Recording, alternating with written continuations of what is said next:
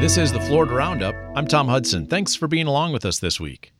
Florida is far from the first state to have legal sports betting, but it will be the biggest state so far. The Seminole Tribe relaunched its sports betting app to a limited group of people this month. It plans to offer in person sports betting at its six Florida casinos in early December. Now, the journey to online sports betting here in Florida has taken years. The tribe had a sports betting app public back in 2021 after signing a new contract with the state, giving it the exclusive right to take bets on sports. The tribe unplugged that app, though, after legal challenges. But the story of legal sports betting doesn't start there. It started in 2018 when the United States Supreme Court threw out a law that banned states from allowing gambling on sports. One state had been exempted from that law, Nevada, but after 2018, other states could join in. New Jersey was first, and a couple dozen states have since followed. And now, Florida. Welcome back. And we'd like to now welcome Jimmy the Greek. Of course, betting has been part of sports culture, probably for as long as there have been athletic contests. What were the odds that the Patriots would be here in Super Bowl 20? About 35 to 50 to 1 that they wouldn't make it. It was implicit when Jimmy the Greek Snyder made his NFL predictions back in the 1970s and 1980s. This is VSIN. But today, what was once quiet is said out loud. the sports betting network. VSIN is the first and only 24 7 national media network dedicated to sports betting. And whether you're a novice, Just this week, ESPN, the so called worldwide leader in sports, launched its own sports betting app in 17 states, but not here. This Dolphins team has not beaten an opponent that's above 500 since week three of last year. You can get the Jets right now at 15 to 1. 15 to 1. Because in Florida, the Seminole Tribe has the state monopoly on sports betting. It's something the state agreed to a few years ago in exchange for billions of dollars. There's been a legal back and forth in the courts over the past few years. There's still a lawsuit pending in front of the state Supreme Court, but in the meantime, some gamblers can place their bets. Hello there, Florida Roundup. My name is Brian. I'm calling you guys from Auburndale, Florida. That's in between Lakeland and Orlando. I'm just letting you guys know about the Hard Rock Bet app. I've been using it since it came back out. I had a really good Friday and I had a really not so good Saturday. And Sunday was pretty even. So so far I'm up $349. I deposited 150, so I guess I'm really not up 349. I'm up about 200 bucks. Yeah, so far I'm really happy with it. I'm glad to have it here in Florida. It's helping our tax dollars instead of sending it on down to Illinois or, or Tennessee where I have friends that would put in a few bets for me. So all right, have a good one. Before Brian and others place their bets, it has been a long, winding legal road for sports gambling. The final bell is yet to ring, and the stakes are much higher than sports betting. Two companies that operate poker rooms and jai alai betting have asked the state Supreme Court to stop the Seminole Tribe's sports betting app as they challenge part of the gambling contract between the state and the tribe. That contract gave the Seminoles the monopoly on sports betting here in Florida. The deal has been scrutinized for two years over whether sports betting is covered by a state constitutional amendment passed by voters in 2018. Daniel Wallach is the founder of Wallach Legal, a law firm based in Hallandale Beach focused on gambling laws. The voter approved amendment in 2018 was commonly referred to as Amendment 3 at the time, and it, and it prohibited the authorization of casino gambling uh, other than through a citizen initiative. So, so it really provided uh, the citizens and the people with the sole right to, to authorize casino gambling, and it took that power away from the state legislature. So now the legislature can't include, you know, legislation to expand casino gambling or to even have casinos. 71% of voters okayed adding the language to the Florida Constitution five years ago, and that amendment defines what is meant by casino gambling. It has a very specific definition. Uh, the uh, casino gambling is defined as the type of games typically found in a casino upon the adoption of the amendment, which was in 2018. And then it also has to be a form of class three gaming under IGRA, which is the Indian Gaming Regulatory Act. And That's the federal law that uh, is in play here. yeah, so it's a two part definition. Uh, the second part is the easy one because sports betting is clearly a class three game. It's mentioned as such in the IGRA regulations. But in 2018, Florida did not have sports betting at casinos. Well, Florida didn't even have casinos. If you really think about it, the only casinos that exist in Florida are on tribal land. So, and geography matters here, right? Because the the the state contract that is in focus here allows the Seminole tribe to operate what it calls a hub and spoke method of sports gambling, defining that the sports gambling transaction is not happening uh, on the couch in Jacksonville by the uh, Jaguars fan, but rather on the computer server that is on tribal land. Yeah, well, that's the heart of the argument. We should note that Wallach does not represent any parties involved in these lawsuits. The argument on one side is that sports betting is a form of casino gambling. The counter argument is that, well, sports wagering isn't the kind of game endemic to a casino environment. And it wasn't the type of game typically found in a casino back in 2018. And we, we have to widen the lens beyond Florida because Florida didn't even have casinos. If you're really going to analyze. Well, Florida didn't have casinos. There were casinos on tribal land that happened to be surrounded by the state of Florida. That's right. That's right. So you could take the view. It, it, it, this is a very important legal argument because maybe it isn't a settled question. If the court takes a, a narrow view on on sort of the, geogra- the, the, the comparators for casino gambling under Amendment Three and just looks to tribal land, um, clearly sports betting wasn't an amenity at any casino in the state of Florida, and it would mean that sports betting is not casino gambling. But even if you widen the lens and include all the states, back in 2018 there were close to 40 states that had commercial casinos lawfully authorized under state law, and, and in only five of those states could you find a sports book in a casino? So whether you look at it under a narrow lens or a wider lens, I think there's a very compelling argument that sports betting isn't the kind of game typically found in a casino back in 2018. Now, that constitutional amendment, which requires any gambling expansion in Florida to be decided by voters, still allows lawmakers to negotiate gambling contracts with Native American tribes for, quote, casino gambling on tribal lands. And geography is important in this debate over sports betting in Florida. And I think this is where the rubber meets the road. I think the key question is whether sports wagering, even if it is a casino game, falls within the exception to Amendment 3 for casino gambling on tribal lands. This is the question of where is the bet placed?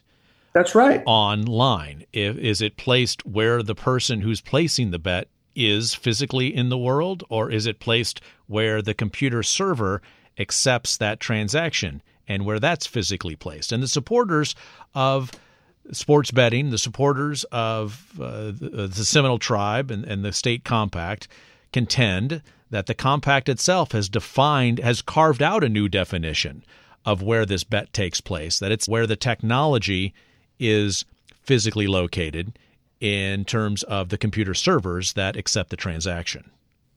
Yeah, but that's somewhat divorced from the reality of the situation. I mean, uh, the, the Seminole tribe and the state of Florida can agree that you know, um, uh, you know, white is black, red is blue. It doesn't make it so, and we have precedent the, to to fall back on. United States Supreme Court precedent uh, that has evaluated the term of what gaming activity means in the context of IGRA and the gaming activity as defined by a U.S. Supreme Court decision known as Michigan versus Bay Mills Indian Community, a 2014 case.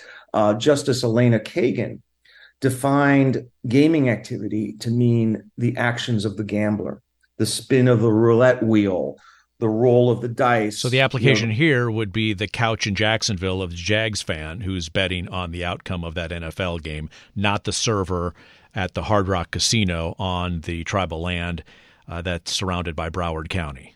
That's right. That's right. And and if the Florida Supreme Court were to, uh, you know, consider the, this U.S. Supreme Court precedent as well as the you know sort of the common sense and logic that a that gaming or the activity around gaming is sort of the the uh, actions associated with the gambler rather than the sort of technical processing of the bet at an offsite or downstream location, it wouldn't make any sense for that to be the location or the exclusive location of the wager. It can be both, by the way. You could have gaming activity. Well, it could be both, but not as it not as it applies to the current contract between the state of Florida and the Seminole tribe. That gaming activity needs to happen on tribal land, not on the couch in Jacksonville.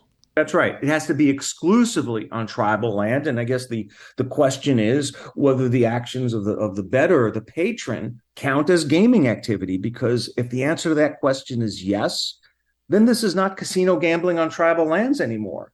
This is casino gambling outside of tribal lands with certainly a, a, a connection to the receipt of the wager on tribal lands, but the, the main activity, the gaming activity itself, takes place outside of tribal lands. Remember, the contract between the state of Florida and the Seminole tribe that gives the tribe the sports betting monopoly says sports bets made by someone anywhere in Florida using a mobile or electronic device, quote, shall be deemed to take place exclusively where received at the location of the servers used to conduct such wagering.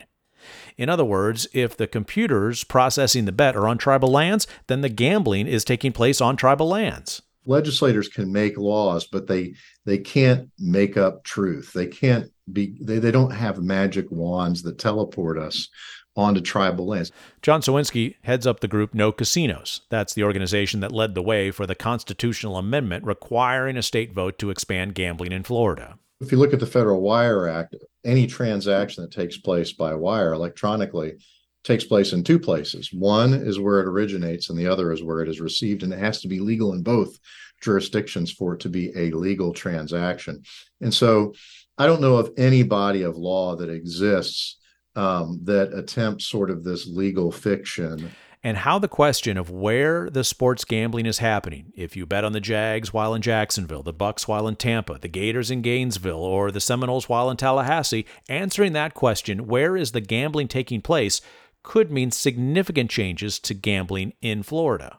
This is not just a, a technicality of some sort, but to allow e betting statewide, um, governed by the tribe and the way the compact sets it up, is it, it falls under no regulation. Remember, the Seminole tribe is a sovereign nation. It describes itself as the unconquered Seminole tribe of Florida. Tribe members escaped the U.S. military in the 1800s during the Seminole Wars and never surrendered.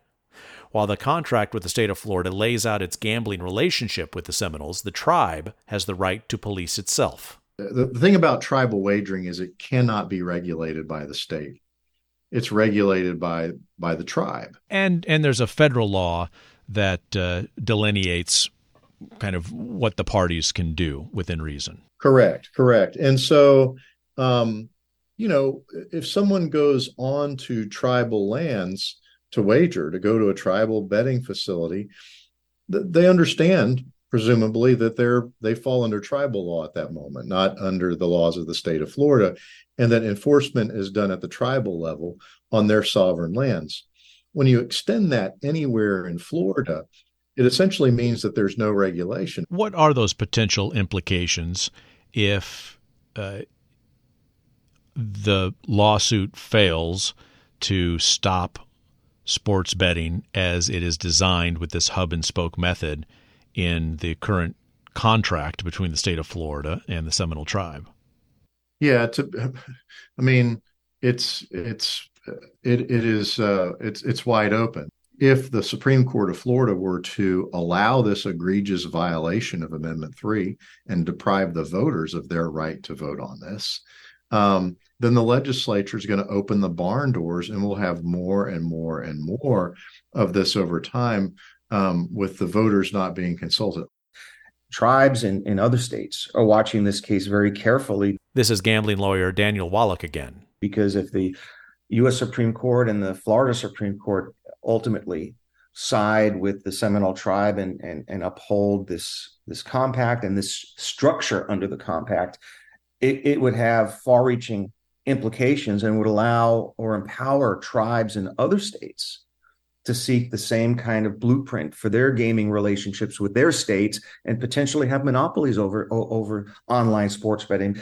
The real downstream you know consequence here is that we could be on the verge of digital gaming, not only with sports betting, but with online casino games, and all of it would be controlled by the Seminole tribe. That's the big battle looming down the road. Why wouldn't they do that? Because at that point, there would be no legal risk whatsoever, and and the economic upside would be, you know, in the billions. Gambling has been huge for the Seminole tribe in Florida. It runs a half dozen casinos, including Hard Rock casinos in Broward County and Tampa, and the Seminole casinos in central and southwest Florida.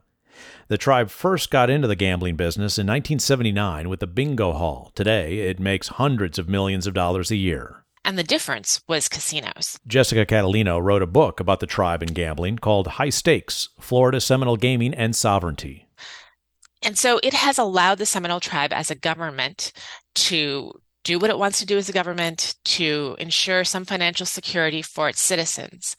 But it has also really placed Seminoles on the leading edge of litigation, but also a kind of broader understanding of tribal sovereignty and the political authority of American Indian tribal nations. It spent $700,000 last year on lobbying, according to Open Secrets.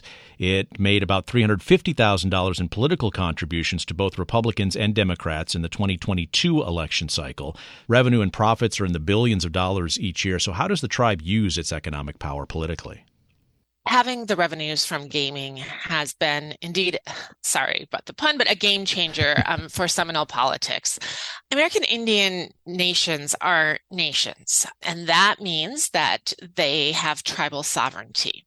Historically, it's been hard for tribes to assert their political power because they haven't had resources. If you think about the world as a whole, it's common understanding in politics and in academics that having resources um, strengthens a nation's sovereignty. And it's no different for the Seminole tribe. So, how has that played out for the sovereignty of the tribe here in Florida? Well, for one thing, they've been able to litigate um, major issues. So, way back in the late 1970s and early 1980s, the Seminole tribe was the tribe that litigated the question of whether indigenous nations could run high stakes casinos. And in the 19, early 1980s, won a federal case that really opened up a kind of revolution in tribal gaming across the United States. So, from the beginning with gaming, it was also all about politics and the determination of whether a tribal government could run, could manage um, its own economic enterprises on its own land. How does the business of gambling mix with the Seminole culture? The cultural impact has been significant. And that's because Seminoles have chosen, it was a choice, they have chosen to use casino revenues in ways that strengthen the social fabric and to a large extent, the cultural distinctiveness of their own communities. Let me just give a simple example. Back in the 1970s, if you had a job, and it was hard to get jobs um, as Seminoles in Florida, if you had a job and you had a relative pass away, it was unlikely you would be able to get the leave time to observe the mourning requirements that um, you have.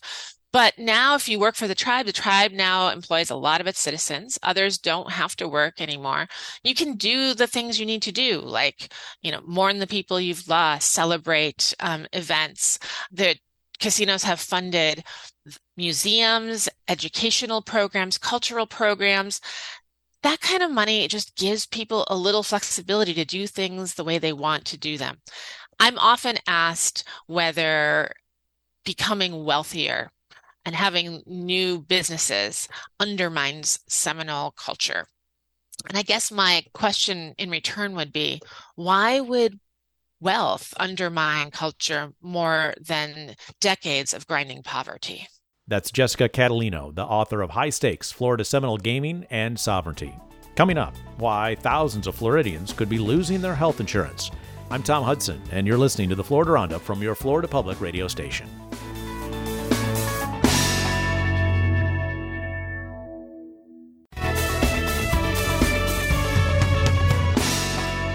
This is the Florida Roundup. Thanks for being along. I'm Tom Hudson. Next week on our program, we'll talk about a Biden administration effort that was launched a year ago. The idea was to help alleviate the immigration crisis on the southern border. It promised an alternative to the dangerous journeys many migrants make, including those coming to Florida. The program is the best hope we've had in years, she told me. Pero esperando duele mucho. But she said the waiting hurts. The plan is to have migrants sign up for humanitarian parole and get a sponsor in the United States before coming. So, what's the state of the program for those it is supposed to help one year later? Well, join us on our program next week. Today, as the COVID 19 pandemic was taking hold in the spring of 2020, the federal government sent billions of dollars to states to help keep people enrolled in Medicaid. That's the program that provides health care for low income adults and children.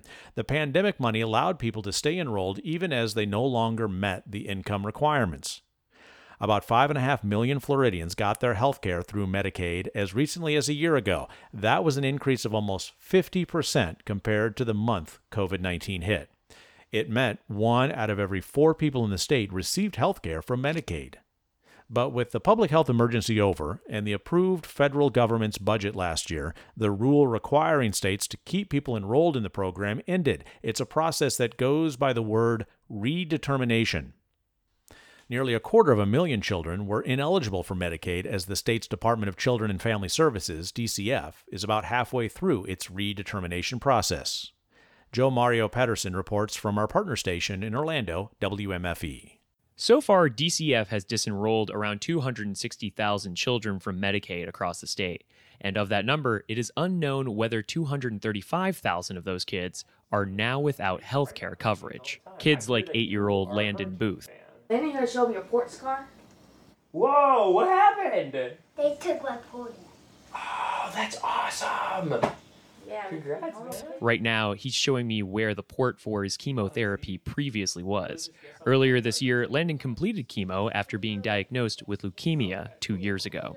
Landon's mother, Erin Booth, says the treatment has left him with several complex medical issues. So he's going to the bone clinic. We see a urologist. We see a lot of specialists, and he has he's going through therapies like OT, PT, and speech and soon probably going through um mental like you know psychologist for PTSD. Medicaid pays for Landon's doctors. He qualified in 2021 due to a continuous enrollment provision, where states couldn't drop people regardless of eligibility. Earlier this year, states were allowed to redetermine Medicaid eligibility. To Booth's surprise, Landon was at risk of losing coverage even though kids with complex medical conditions were supposed to be able to remain on Medicaid until next year. Oh no, he won't be kicked off because of his he has a cancer diagnosis and blah blah blah. blah. But then I come find out March of this year, they were like send me a letter saying he's gonna have to re be redetermined, and I'm like, that's not right. He's still in cancer treatment. Booth called DCF numerous times, but wasn't able to get a 2024 redetermination rescheduling for at least two weeks. Many families struggle even more to get a resolution. We keep hearing I'm on I'm on wait with DCF for hours at a time. Um, my call is dropped and I don't have time to get back and get back to help. That's Erica Monet Lee with the Florida Policy Institute, which has been tracking the redetermination process. State data shows in July over 2 million calls were received by DCF. 42% of them were abandoned. The average call wait time was 41 minutes before being pushed to another helpline. At a recent hearing with state senators, DCF said it was experiencing five minute wait calls on a specially designated hotline.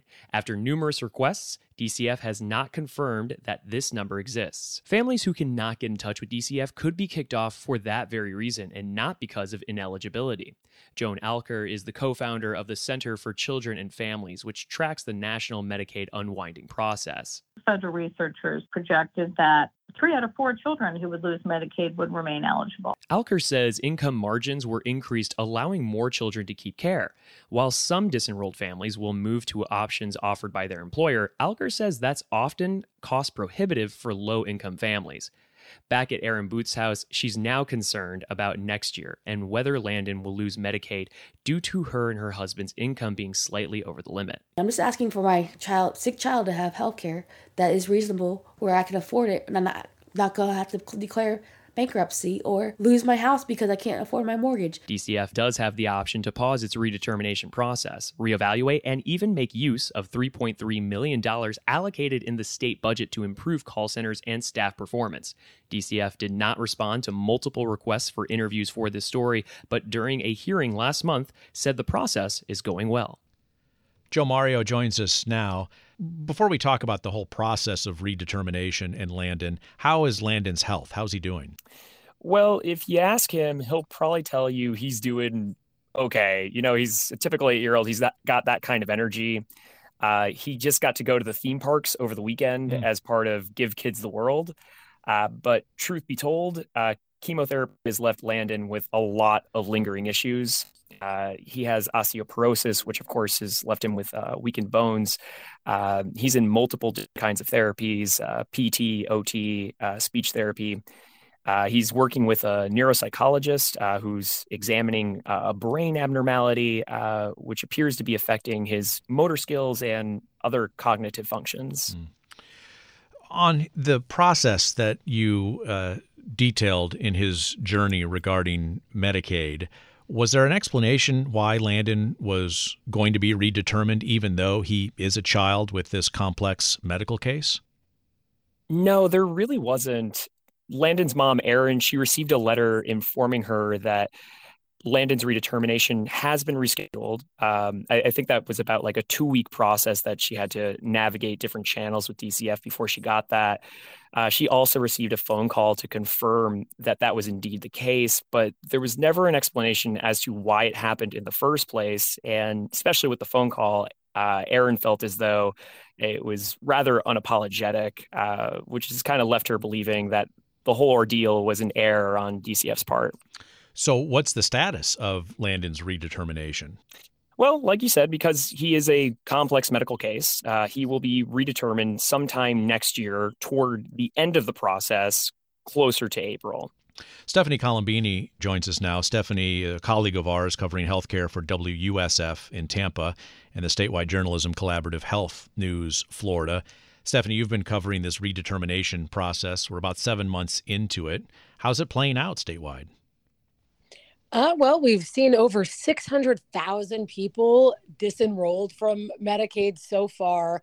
Um, you know, Florida is definitely experiencing some challenges, like many states are. We're not the only ones, but, um, you know, there have been concerns that not everybody who has lost Medicaid coverage should have lost Medicaid coverage. An issue is what's known as procedural terminations. These are when people lose Medicaid, not because they earn too much money now or have had a demographic change, but because of an administrative error like you you got a, a letter like landon's family did and and didn't respond to it and it wasn't a mistake and they really are redetermining your medicaid eligibility at that moment mm. um, and you know if you fail to submit documents properly um, you could lose coverage even if you still qualify and so, about half of terminations in Florida so far are procedural. So, those are the people we're most worried about because we don't know if they should still have Medicaid. So, we're talking over 500,000 Floridians with that kind of result. Uh, is there an appeals process for those folks if they do meet the income eligibility requirements? There are ways to appeal. The challenge is whether you can you know navigate that. Medicaid is an incredibly complex system. And so you know some families are successfully appealing and getting their coverage restored. Others are you know having a tough time. Um, there are families that are suing the state right now because they argue that the state did not provide adequate information, not only that they were going to lose their Medicaid coverage, but also inadequate information about how to appeal. Um, there are attempts to make that a class action lawsuit and to call for Florida to not only pause its redetermination process, but also to reinstate coverage for people who have lost it since April, since this began. Um, so, you know, there is an appeal process, but whether it's easy for the average average family to navigate, I think is where we're hearing debate.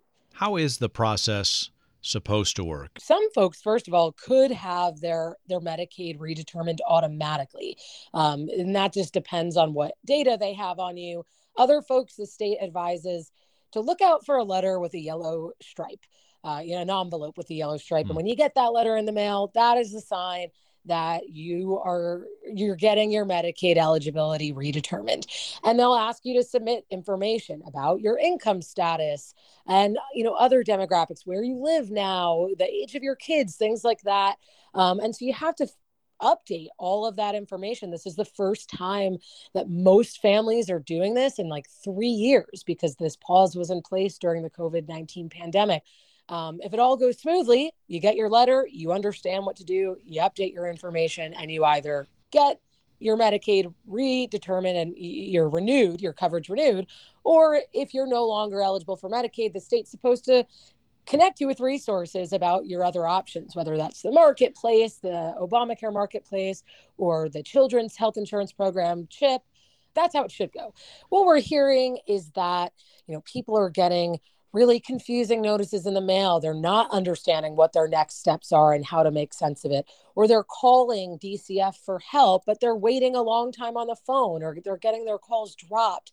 And it's a really frustrating process for some families. So, you know, some might just give up and, and go uninsured because they, you know, if you're working a job all day, you can't necessarily spend hours, you know, hunting down help from DCF on the phone. Joe Mario for Landon and his family as they've had their redetermination pushed back to the end of the line, what options will they have when it ultimately does come up for redetermination? Well, not a lot. You know, his mother is hoping that Landon will remain eligible, but she's not hopeful because of income margins being slightly over. Uh, Stephanie mentioned uh, CHIP, the Children's Health Insurance Program. Uh, it's it's not a great option for the family uh, due to CHIP's costly premiums, uh, but it may be the best option for the Booth family, uh, as the marketplace doesn't really have any great family options for them either. So, you know, we'll, really see as we get to that point. Um, so, right now, the family's really just keeping their fingers crossed. Stephanie, we heard about that Children's Health Insurance Program, the CHIP program. State lawmakers increased income eligibility from 200% of poverty to 300% of poverty level here in Florida. What impact could that have for families going through this Medicaid redetermination process?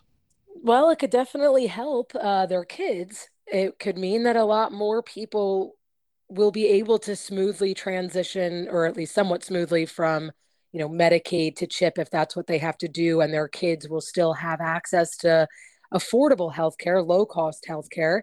It isn't a, a perfect solution for everybody. Um, CHIP does charge premiums and so, you know, sometimes even a small, what might sound small to one family, you know, $20 a month or something, is really not affordable for another family. Or, you know, it is a barrier. So that's something we do have to be mindful of. Finally, Joe Mario, uh, back to Landon and his family. What costs do they face if it uh, is ultimately determined that they are not eligible for Landon's coverage to be covered by Medicaid? Yeah, a lot. As we've spoken about, he's got a lot of collective medical issues he's facing over the next several years due to chemo treatments. Luckily, he's cancer free now, but that is a journey that would have cost the family over $2 million without coverage, according to his mother, Erin. So, with recovery from treatment, bills are likely to increase, putting a huge strain on the family. Uh, Erin shared with me that she's specifically afraid of losing their Orlando home and not being able to afford mortgage if they don't receive coverage. Joe Mario Pedersen reports for our partner station on healthcare WMFE in Orlando. Stephanie Colombini does the same with our partner station in Tampa, WUSF. Joe Mario and Stephanie, thanks so much. Thank you. Thank you. I'm Tom Hudson, and you're listening to the Florida Roundup from your Florida Public Radio station. While federal rules dictate how Medicaid renewals are conducted, there's still some differences between how states are managing this process. Joining us to look at how Florida compares to the rest of the country is Jennifer Tolbert, Associate Director of KFF's program on Medicaid and the uninsured. KFF is a nonprofit focusing on health policy research and has been tracking the monthly data reported by each state during this redetermination process of Medicaid. Jennifer, thanks for your time today here on the Florida Roundup. How does our state's redetermination process compare with what other states are doing? Well, Florida is right there in the mix, and so far they their numbers look okay. Uh, they have renewed coverage for 1.7 million people and have disenrolled uh, over 800,000 people. So their disenrollment rate is about 32%, which is actually lower than the overall disenrollment rate of 35% across all states.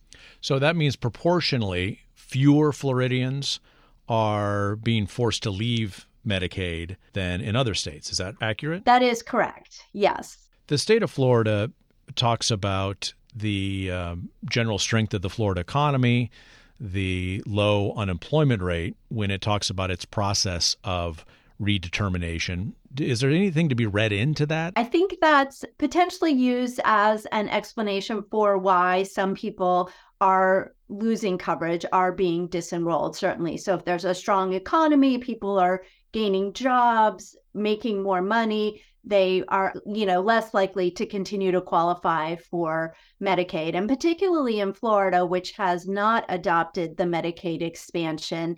Eligibility limits for parents are very low. But i do think we want to be careful because there there are problems that have been identified with the uh, renewal process uh, certainly across all states as well as in florida. Talk a little bit more about that jennifer one of the issues that we're seeing across all states is that a number of people are losing coverage for paperwork or procedural reasons. Um, so, this is an area of concern. Now, in Florida, the procedural disenrollment rate, so among people who have been disenrolled, uh, just over 50% have been disenrolled for the, these paperwork reasons. And that's actually quite a bit lower than uh, the average across all states, which is 71%. What are some of the signs that you will be looking for of those people and families that are removed from Medicaid and enter the marketplace, a marketplace for health insurance here in the next calendar year, for instance? You know what happens to people when they are disenrolled from medicaid? So we do know that that some people are moving from medicaid to the marketplace in florida. However because Florida has not expanded Medicaid, uh, there is what it, we refer to as a coverage gap in in in the state. Some people who uh, lose Medicaid don't actually qualify for subsidies in the marketplace, so they really don't have anywhere to go. Jennifer Tolbert, an associate director at KFF with the program on Medicaid and the uninsured. Jennifer, thanks so much. Thank you. Still to come, a river, sea turtles, and Disney. It's a roundup of environment stories from around the state. I'm Tom Hudson. You're listening to the Florida Roundup from your Florida Public Radio station.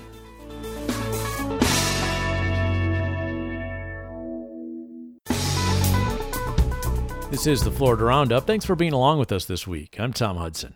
We've got some stories now about the environment from around our state. Let's start between the Panhandle and the Gulf of Mexico. That's where Apalachicola River meets the ocean, creating a bay known for oysters. It's also a story of heartbreak through the years. Once the source of a livelihood for families throughout the community, the bay collapsed in 2020, and with it, the wild oyster industry. But as Margie Menzel reports from our Tallahassee partner station, WFSU, a group of kayakers found hope on a recent trip down the length of the river. The Riverkeeper Noise Committee bangs pots and pans, rings cowbells, and drums on overturned buckets to welcome the kayakers to Ten Mile Hole in Apalachicola. The kayakers have just paddled 107 miles, from Chattahoochee down the entire Apalachicola River to the Gulf of Mexico. Paula Carroll is a registered nurse from Tallahassee who has long fished and camped at the river, but this was her first time on River Trek. The water to me looked better than it has looked in many, many years. It's a little cleaner. After years of struggling from both natural and man made disasters, the bay is beginning to show signs of recovery. Cameron Baxley has been the newest Apalachicola Riverkeeper for about six months. That's the most public advocacy role in the organization. She says those signs were even more visible during River Trek, when the kayakers heard from experts who met them along the way. They're already seeing some of the natural formations and features starting to recover and show themselves again. And that's not all. Baxley says the world famous Apalachicola Bay oysters are showing signs of a comeback, too. The bay once produced 90% of Florida's oysters and 10% nationally but it collapsed in 2020, and state wildlife officials suspended all wild oyster harvesting through the end of 2025. I'm happy to say it's in um, recovery mode. Uh, the river is starting to recover now that uh, the, the dredging has stopped and the, the extensive snagging. It's the same with uh, some of the oyster reefs. So there, uh, it's about 2,000 acres of oyster reefs that used to be in good shape. Uh, we're starting to see about 56 of those acres recovering. Baxley says some of the oysters are making it to market size, about two and a half to three inches. But if the bay opened up tomorrow, she adds, it probably wouldn't be sustainable as a fishery. The collapse of the bay has been blamed on drought, overfishing, impacts from the Deepwater Horizon Gulf oil spill, debris from Hurricane Michael, and, some say, too much water use in Georgia. Florida's infamous water wars with Georgia and Alabama went all the way to the U.S. Supreme Court, where a special master ruled in Georgia's favor. Now, Riverkeeper Emeritus Dan Tonsmeire, who led the organization for 14 years, says they're still monitoring Georgia's water use closely. He also says the river system has improved due to good rain after years of drought. What we're doing now is trying to clear the sand and uh, things blocking the sloughs so that when the droughts do return, that the water will be able to continue to nourish the backwater swamps. And the, so we have to first remove a lot of the debris out of there. Mary Elda Balthrop went on River Trek in 2017. Now she's the chair of what's known as the Noise Committee. She hopes to recruit enough people in the future to cheer the kayakers from farther away when they arrive. Because in 2017, some of my friends who I used to teach with at SAIL happened to be at Riverfront Park when I was coming in and they saw me and started chanting my name. And when you're a mile out from the end of 107 miles, it's awesome to have your name chanted. More good news. The state of Florida just authorized the Department of Environmental Protection to spend up to $5 million each fiscal year to help the city of Apalachicola with projects to improve the quality of the bay. The bill went into effect on July 1st. I'm Margie Menzel. Down the panhandle in southwest Florida, it was a mixed year for loggerhead sea turtles on Sanibel and Captiva Islands along the Gulf Coast. This year saw a record number of nests, but the fewest hatchlings since 2016. The Sanibel Captiva Conservation Foundation says storms, the extreme summer heat, and predators are to blame. Now, Florida has the largest number of nesting loggerheads, which are on the Endangered Species Act list of threatened animals. Today's efforts to protect the turtles are very much linked to the past. Janine Zeitlin reports from WGCU in Southwest Florida. For more than half of a century, Sanibel residents have been working to protect sea turtles. Betty Anholt, an island historian, was involved in early sea turtle conservation. She and her late husband worked with Charles LeBuff, a leader in those efforts. They worked during the summer to try to uh, increase the numbers of the turtles. They uh, salvaged turtle eggs and um, hatched them. Today, sea turtle nests are kept on the beach, marked and protected. Decades ago, one practice was to move vulnerable eggs into enclosures. Anholt described an unforgettable moment from those early days. One of the things we did was uh, stored five gallon plastic buckets that were full of beach sand where we had moved the uh, eggs from the turtles. We would dig them up rather than leave them on the beach at that point in time. When they were hatched, we would uh, take them down to the beach and very often have a big crowd of kids, especially, uh, to release them to the sea and uh, basically celebrate. But this one time, this hatchling uh, nest uh, hatched early. They overflowed the bucket, and my kids were out playing and, and warned me that turtles were escaping. And we went rushing out and picking up baby turtles. There's usually in a nest approximately 100 turtles, so, you know, they were all over the place. We called the Sanibel police and they came out and helped us pick up turtles and got them all safe and to the beach. At the time, conservationists were still figuring out the best ways to protect the turtles. It is now illegal to harm, harass, or take turtles, their eggs, or their hatchlings. When Anholt joined efforts to try to save Sanibel sea turtles, she recalled seeing dozens of nests in a single nesting season. The most recent season ended in October, and more than a thousand loggerhead nests were counted on Sanibel and Captiva, according to the Sanibel Captiva Conservation Foundation. The foundation took over sea turtle monitoring in the early 90s. Anholt is delighted to see their work pay off so many years later. It's just been really wonderful to see the sea turtles expanding the way that they have been in the last several years. The turtles that are coming back now could very likely have been those of 40 years ago or 30 years ago. You, you feel related to them. They're, they're almost like grandchildren because you know that um, many years ago you may well have saved those turtles. This is Janine Zeitlin on Sanibel Island. And I'm Tom Hudson. You're listening to the Florida Roundup from your Florida Public Radio station.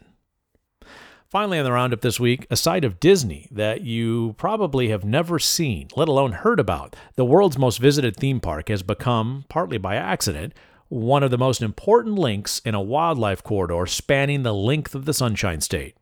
Steve Newborn from our partner station in Tampa, WUSF, was able to visit. Our tour bus veers away from the futuristic monorail, away from the Polynesian Village and Contemporary Hotel, into a ribbon of green that very few tourists ever see. Welcome to the Disney Wildlife Conservation Area. No admission ticket is required. No crowds jostle to get in line at the next ride. Rachel Smith, Conservation Programs Manager at Walt Disney World, shows the group a gopher tortoise nesting area deep in the woods. So we thought we would just stop at a few. You can see a couple of these active burrows behind me. Don't expect to pay for a ticket and take a bucolic break from the Magic Kingdom to come here. This was a special tour for attendees of a nearby conference that focused on the Florida Wildlife Corridor. We want our guests as they go over on the Skyliner and they look down as they're going from resort to resort or park to park to feel the wilderness that surrounds them. Zach Gezon is a conservation manager with Disney. He said from the very beginning of the attraction in the 1960s, Walt Disney had a vision of what it would look like and wildlife was a big part of who he saw himself as a, as a human and the impact he could have on the world. The happiest place on earth is now one of the only places in this part of Florida that allows wildlife to migrate from the vast green areas to the south of Orlando to the green swamp on the northwest. These patches of preserved areas are what members of the Florida Wildlife Corridor Foundation are eyeing for protection across the state. Jason Lauritsen is Chief Conservation Officer of the Florida Wildlife Corridor Foundation. He says the Disney corridor is critical. Uh, 50 years ago, there were lots of different ways for wildlife to go back and forth. You know, I 4 became that significant impediment, and there are only a couple of spots that were remaining five years ago. Now we're down to one. So, if we hope to have a meaningful overland connection between the Northern Everglades and the Green Swamp, this is it. Mallory Lykes Dimmitt is executive director of the Corridor Foundation. She says she's grateful that Disney had the vision to preserve a wild space. And that's what we need everywhere in the corridor is to have people think beyond their immediate property boundaries and how we can be working together across those boundaries to sustain these connections that they'll last in perpetuity. That way, what they call the last green thread can stay open forever so wildlife in Florida can thrive well into Tomorrowland. I'm Steve Newborn in Tampa. And that's our program this week. The Florida Roundup is produced by WLRN Public Media in Miami and WUSF Public Media in Tampa. Bridget O'Brien produced the program. WLRN's Vice President of Radio and the program's technical director is Peter Mares. Engineering help from Doug Peterson and Charles Michaels. Our theme music is provided by Miami jazz guitarist Aaron Lebos at aaronlebos.com. You can catch this podcast at you can share this episode and catch up on past episodes by visiting wlrn.org slash podcasts. Thanks for listening and supporting public radio. I'm Tom Hudson. Have a terrific weekend.